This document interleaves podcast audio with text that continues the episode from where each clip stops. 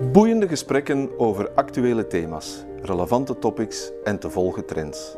Welkom op de Vlaio podcast waar ondernemers en hun netwerk een stem krijgen, hun plannen vorm en hun ambities een klankbord.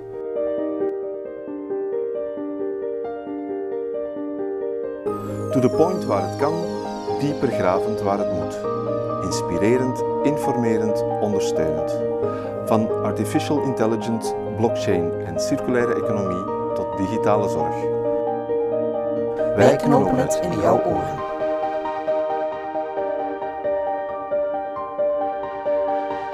Vandaag bespreek ik met regiocoach Bas Sturm een economieboek dat vanaf de publicatie in 2017 heel wat stof heeft doen opwaaien. Donut Economics van Kate Raworth, een Britse vrouwelijke econoom. Dag Bas. Dag Werner.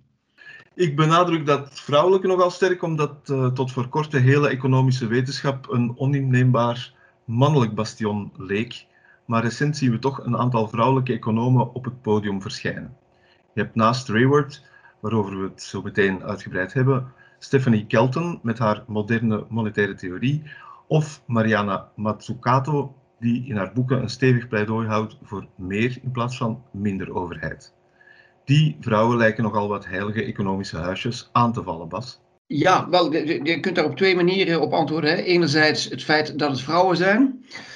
En anderzijds het feit dat ze een aantal eh, heilige economische huisjes aanvallen. Nu, voor wat betreft het eerste, ik moet eerlijk bekennen dat ik daar nooit zo bij stil heb gestaan dat de economie een puur mannelijk bastion was. Dat is gewoon een gevolg van mijn onwetendheid, laat ik daar eerlijk in zijn. Maar nu beschouw ik eigenlijk de komst van die vrouwelijke economen meer als een ja, logisch fenomeen. Iets wat gewoon moest gaan gebeuren en nu, nu dus ook daadwerkelijk gebeurt. Het feit dat ze een aantal economische huisjes aanvallen, ja, dat moet gebeuren. Ik weet overigens niet zeker of dat een puur vrouwelijk fenomeen is, of dat er wel meer economen zijn die zeggen gevestigde wetten uh, nu in, uh, in vraag stellen. Maar dat dat moet gebeuren, dat staat voor mij wel uh, buiten kijf. Je ziet een beetje de slinger in de andere kant toch bewegen. En misschien is dat inderdaad niet typisch vrouwelijk, of, maar gewoon iets dat in de economie aan het gebeuren is. In elk geval, in het werk dat we nu gaan bespreken, de donut-economie, daar wordt een eerste heilig huisje, het GDP, of bij ons beter bekend als het uh, BBP, het bruto binnenlands product, alleszins aangevallen. Dat is volgens haar iets 20e eeuws en vandaag niet langer houdbaar als een meetinstrument van succes. Ja, wat misschien eerst eventjes melden, BBP, dat is door Kuznets ontwikkeld. En op zichzelf, in, in de tijd dat hij het ontwikkelde, de, de 50 jaren, leek me dat toch een heel elegante, mooie meetmethodiek. Die je ook nog eens een keer kon kwantificeren. Het gaf dus een indicatie voor hoe goed het ging met ons. Eigenlijk alle respect voor Kuznets wat hij daar heeft gerealiseerd. Maar we, we zijn sinds die tijd wel uh, ondertussen met een factor 10 gegroeid. Ja. En daar stelt zich eigenlijk het probleem, want die groei is niet zonder prijs. Hè. Die gaat op een gegeven moment ten koste van uh, milieu en ten koste van, van de middelen die we ter beschikking hebben op uh, aarde. En het is naar aanleiding daarvan dat Rayward eigenlijk twee dingen ter discussie stelt of in vraag stelt. Enerzijds is doorlopende groei ook in de toekomst mogelijk. En twee, uh, is die groei per se noodzakelijk om ons goed bij te voelen, om te gedijen. En dus gaat ze zover dat ze tegenover dat lineaire model van de groei alleen maar de groei, een nieuw economisch model voorstelt, dat van de donut. Maar dan moet je toch eens even uitleggen. Waar komt die donut vandaan? Wel, het gaat feitelijk over twee concentrische cirkels. En ja, als je uit Engeland of Amerika komt, dan zou je dat kunnen associëren met een donut. Natuurlijk, uh, jij en ik weten dat dit land veel betere patisserie heeft. En dus zouden wij vermoedelijk tot een heel andere associatie komen.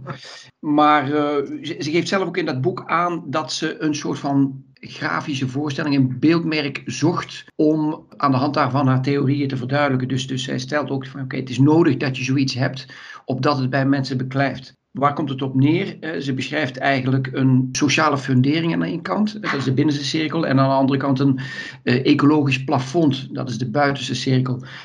Gaan we daar buiten, dus vallen we in enerzijds binnen die binnenste cirkel, ja, dan, dan zal een deel van de mensheid dingen tekort komen. En gaan we aan de andere kant erbuiten, dus lees aan voorbij de buitenste cirkel, dan gaat dat ten koste van het milieu op een niet omkeerbare wijze.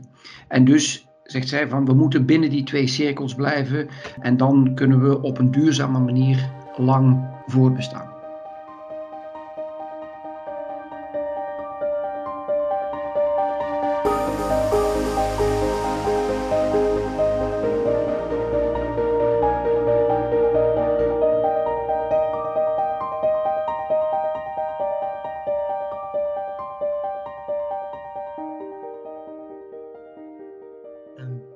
Dat doet ze dan in vervolgens zeven lessen. Bekijkt ze manieren om binnen die twee cirkels te blijven. In het eerste gaat het inderdaad over dat GDP.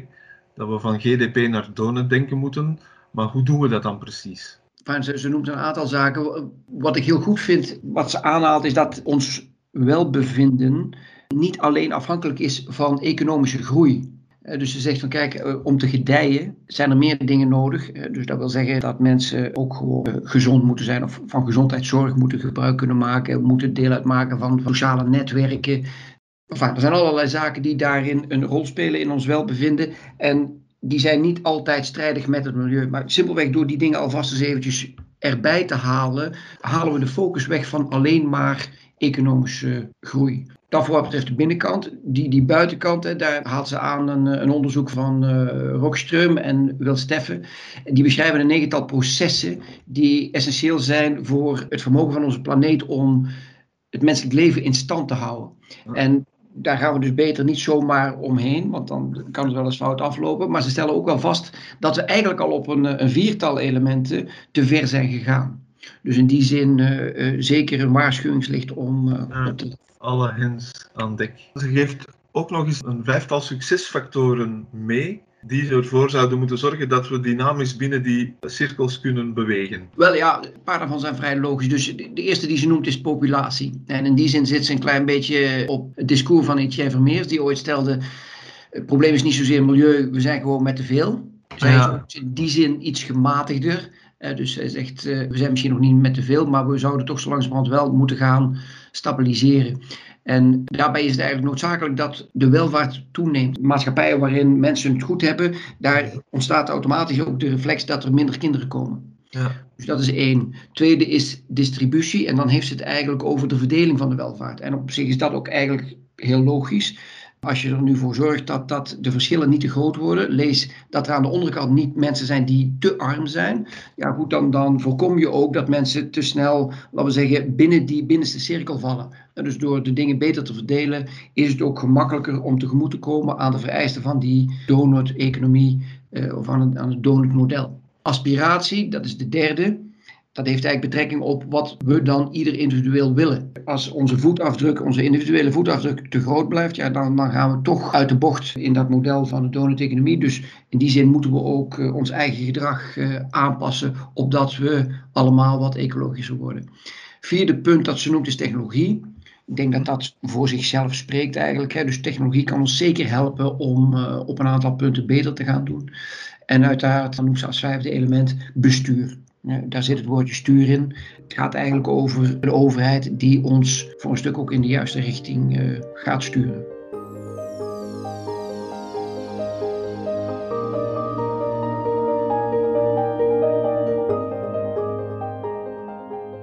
In het tweede hoofdstuk daar valt ze eigenlijk het, mechanische model van de voorbije eeuw aan, waarbij we economie echt beperkten tot de transacties tussen bedrijven en huishoudens. En daar bleef het bij beperkt. En zij zegt, je moet veel breder kijken. Ze, ze geeft eerst even een beschrijving van die vrije markteconomie, waarbij het er dan op neerkomt, bedrijven produceren producten Mensen werken binnen die bedrijven en verdienen daarmee geld. Dat geld geven ze dan uit om die producten te kopen, waardoor die bedrijven weer inkomen hebben. En zo heb je eigenlijk volgens dat model een gesloten systeem, dat eigenlijk op het oog voor eeuwig zou kunnen blijven bestaan. Ja. Maar dat klopt niet.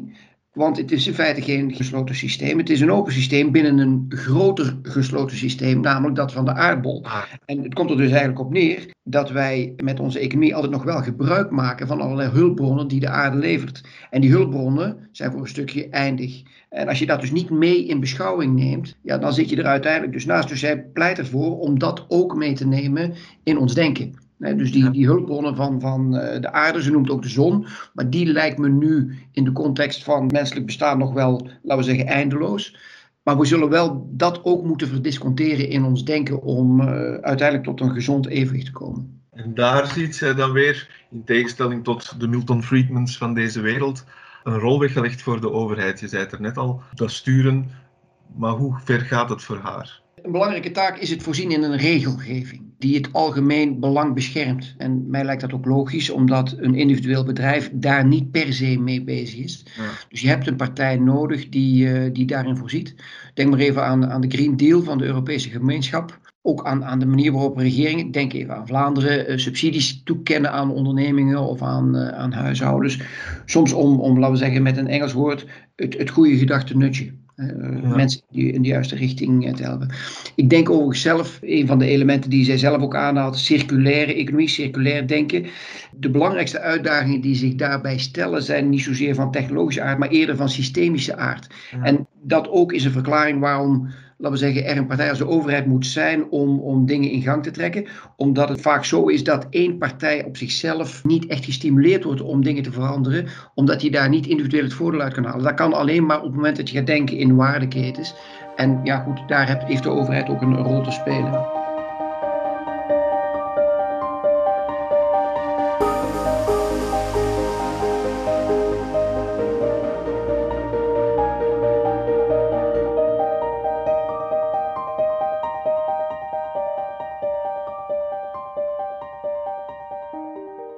Ander beeld dat ze toch wat anders wil, is dat van de rationeel denkende economische mens. Dat is wat we heel vaak zien in oudere economieboeken. Dat beeld wil zij ook wel bijstellen.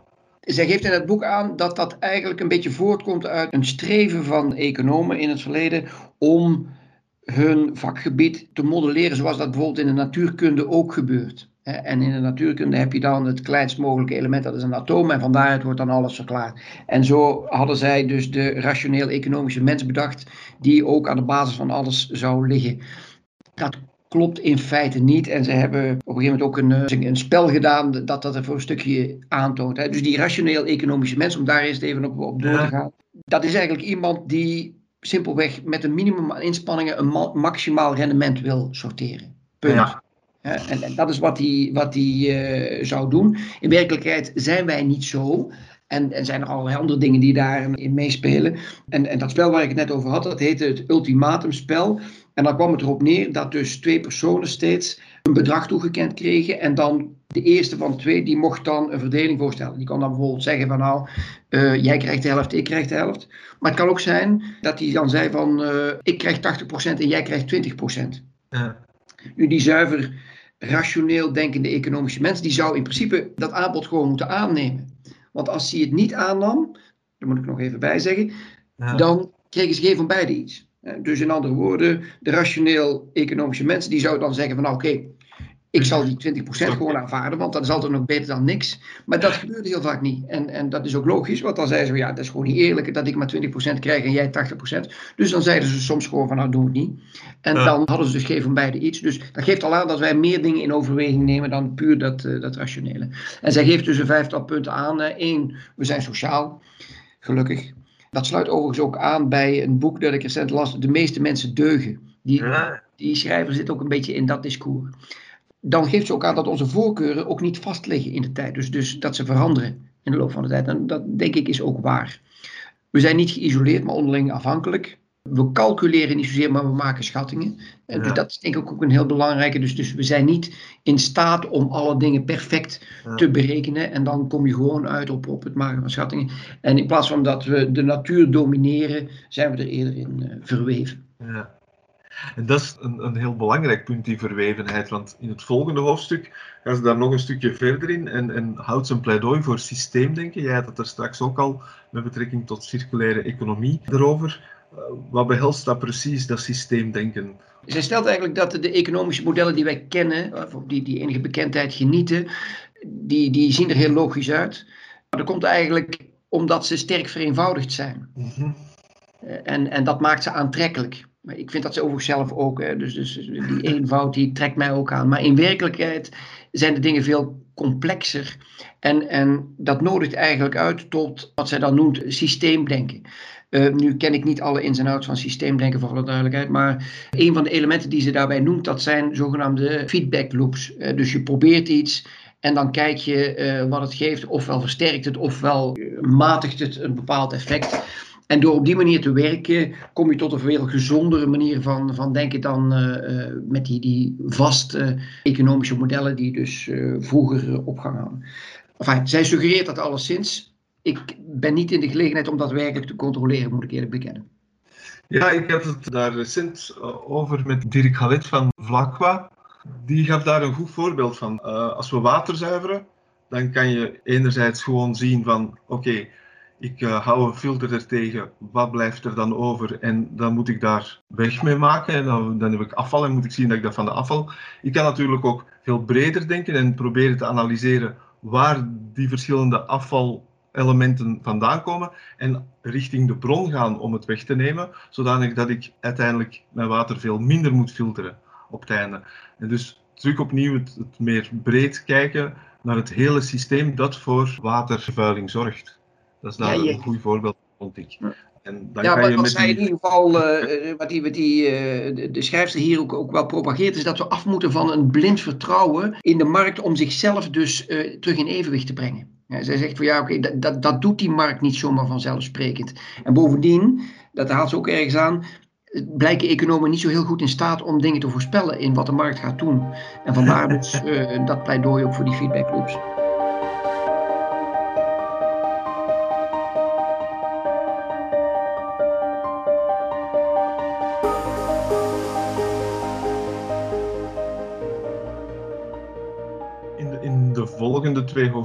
Gaat ze dat systeem denken op twee sectoren of zeg maar op twee gebieden toepassen. Enerzijds de inkomensongelijkheid, die volgens haar in evenwicht moet hersteld worden, en anderzijds op de ecologie en dan komen we bij het circulaire.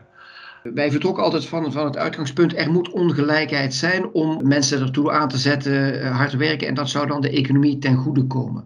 Maar langzaam maar zeker zou dan, naarmate de welvaart toe zou nemen, uiteindelijk ook die inkomensongelijkheid afnemen. Zij zegt dat is gewoon niet waar. En ze staaft dat ook aan de hand van een aantal voorbeelden van landen waar dus er een zeer hoog inkomenniveau is, maar ondertussen ook een enorm verschil tussen de armste en de rijkste mensen. Ook een beetje wat Piketty vertelt. Dat zou kunnen. Ik, die, die ken ik eerlijk gezegd niet, maar ik, ik ben wel geneigd om haar dus in, eh, op, op dat punt te geloven. Het blijkt gewoon niet waar te zijn. Hè? Dus de, de, de ongelijkheid neemt eerder toe. Dus in andere woorden, daar moet je dus doelbewust iets aan doen. En zij legt daarbij de focus eigenlijk op kleine ondernemingen. Ze houdt een pleidooi om, om daarop te focussen. En, en stelt dan, oké, de grote machtsconcentraties van multinationals maken uh, een economie eerder fragiel. En dat, dat lijkt ook een klein beetje op wat uh, Geert Noel stelt in zijn boek uh, Gigantisme, waar we het in het verleden wel eens over hebben gehad. Al is dat behoorlijk vreemd dat Geert Noels geassocieerd wordt met een eerder links georiënteerde econoom. Bas. Ja, ja, maar misschien is het toch een, een, een linkstrekje dat ergens bij hem is bovengekomen. Ik, ik associeer hem ook niet met uh, een heel erg linksdenken, maar eigenlijk dat pleidooi om uh, juist uh, de, de, macht van multinationals wat door afkolven, dat, dat mm -hmm. Associeer ik wel met een eerder links gedachtegoed. Misschien ja. is dat ook fout, ik weet het eigenlijk niet zeker. Maar... Ja, en het hoofdstuk stelt ook vijf heel cruciale vragen die toch eerder, vind ik, dan bij, bij een links georiënteerder iemand horen dan centrum. De eerste vraag is wie bezit het land? Wie creëert het geld? Wie beheert de arbeid? Wie is de eigenaar van de technologie? En wie beheert de kennis? Ja. De antwoorden op die vragen die hebben nogal een stevige impact op de verdeling van de welvaart. Een van de dingen die zij verkettert, ik zal het zo maar even noemen, dat is rentenieren. Dat kan dus absoluut niet. Dus, dus geld dat, eh, dat blijft dan gewoon één familie, eh, dat is niet de bedoeling. Het moet gewoon terug in de economie. En een andere die bij mij is blijven hangen, ook omdat wij daar natuurlijk beroepsmatig wel wat vaker mee te maken hebben, is dat ze eigenlijk een pleidooi houdt tegen octrooi. En dus ze zegt van kijk, die octrooien die, die waren ooit bedoeld om innovatie te stimuleren. Maar volgens haar is het zo dat dat nu eigenlijk eerder innovatie tegenhoudt. Ja. En dan haalt ze dus het voorbeeld aan van die grote ondernemingen die uh, massa's octrooien aanvragen, maar heel vaak niet uit, laten we zeggen, positieve overwegingen, maar eerder uit defensieve overwegingen, om te voorkomen dat iemand anders die, uh, die, die, die technologie zou gaan gebruiken. En we hebben dat natuurlijk ook recent gezien uh, in de discussie rond de octrooien bij de grote pharma reuzen eh, voor de vaccinering, eh, voor de, de vaccins tegen uh, corona. Waarbij er ook al stemmen op gaan om die uh, octrooien publiek beschikbaar te maken. Ja, om ze sneller te kunnen produceren ook. Dat is een van de Ja, ja.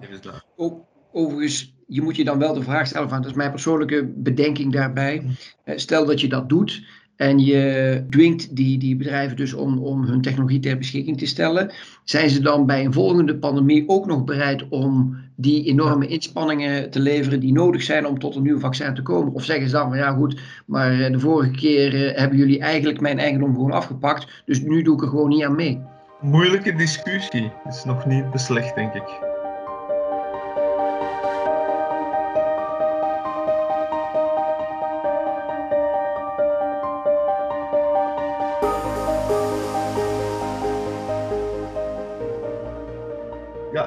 Hoofdstuk 6 gaat ze daar op datzelfde elan verder en houdt een pleidooi om de lineaire economie achter ons te laten en die te vervangen door een circulaire economie.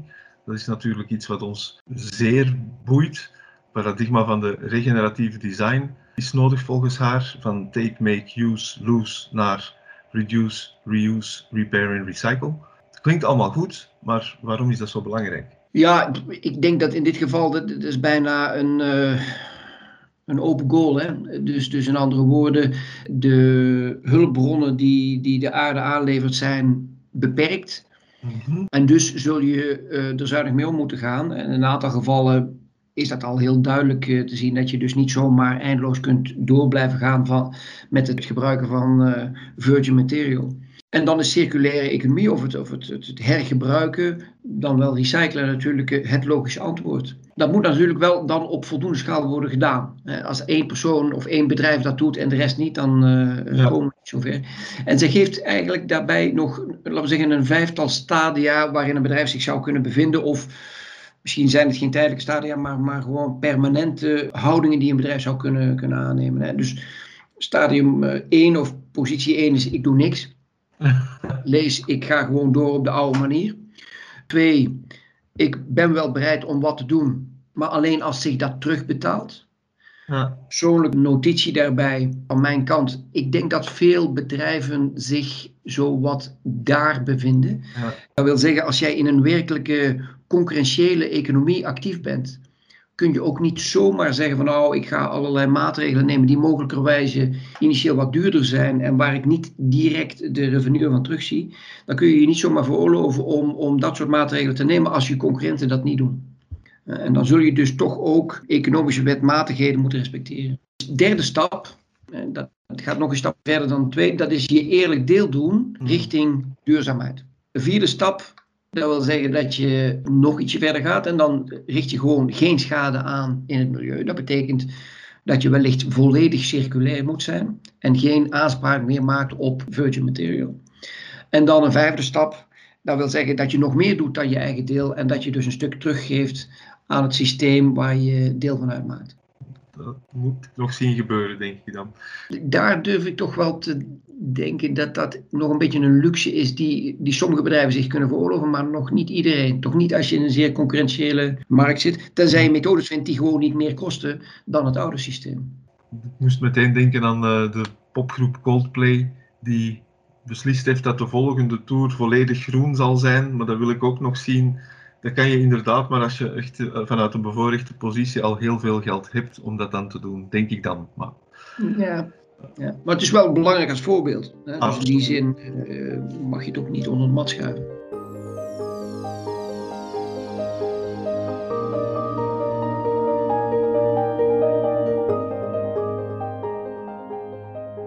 In 1972 voorspelde de befaamde Club van Rome al grenzen aan de groei. Nu, bijna 50 jaar later, lees ik bij Kate Raworth dat we die groei moeten loslaten. En daarbij gebruikt het beeld van een vliegtuig dat ook ooit eens moet landen. Hoe ziet dat precies?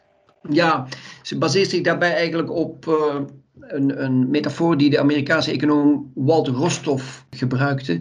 Die identificeerde vijf stappen van economische groei die een land diende te doorlopen. Uh, dus eerst begin je als traditionele maatschappij. Dan worden de voorwaarden gecreëerd voor opstijgen. Drie is dan het opstijgen zelf. Vier de vlucht naar maturiteit. En vijf het tijdperk van massaconsumptie. Alleen, waar loopt die metafoor fout? Uh, vliegtuigen die landen ook ergens. En dat heeft hij eigenlijk niet opgenomen. En eigenlijk laat dat model dus twee opties. Ofwel eeuwig blijven vliegen, ofwel bereid je toch maar voor op een landing. Ja. onze huidige groeidoelstellingen die zijn niet ecologisch duurzaam. Zelfs als we maar een middelmatige groei zouden doorlopen, zoals voorspeld door de OESO e in 2014, zou de totale uitstoot van broeikasgassen tegen 2060 verdubbelen. Dat is dus gewoon niet houdbaar. Nu, eigenlijk geeft Rebert een aantal scenario's, een viertal eh, mogelijke scenario's, variërend tussen het gebruik van hulpbronnen blijft de groei volgen, wat zonder meer desastreus zou zijn. Tot en met, en dat is dan uh, de vierde optie, er komt echt een voldoende absolute ontkoppeling tussen enerzijds uh, de groei en anderzijds het gebruik van die uh, hulpstoffen. En een belangrijk element van die ontkoppeling is dan wel dat we overstappen van fossiele brandstoffen naar hernieuwbare energiebronnen, zoals wind- of zonne-energie. En daarnaast is natuurlijk, wat we eerder ook al aanhaalden, de circulaire economie een belangrijk concept.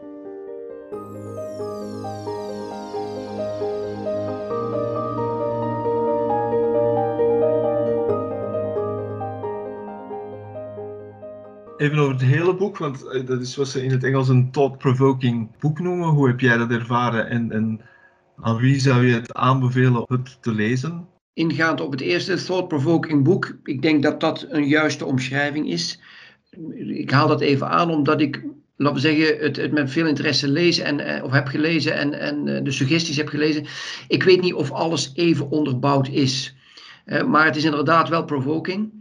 En, en degene die het zeker zou moeten lezen, dat is denk ik beleidsmakers. Hè? Ik denk dat die uh, dat tot zich moeten nemen om een toekomsttraject of een traject richting de toekomst uit te stippelen. Dat, dat duurzaam is. En of je dat nu beschrijft in de vorm van een donut of niet, dat doet eigenlijk niet zoveel ter zake. Ik denk dat de grondbeginselen die ze beschrijft, namelijk dat we te unilateraal op groei focussen en een te grote groei nastreven. En dat we te veel hulpbronnen gebruiken. Ik denk dat dat wel duidelijk is en, en dat we daar echt wel iets aan moeten doen. Heel mooi, heel erg bedankt voor jouw bijdrage Bas. Tot binnenkort. Right.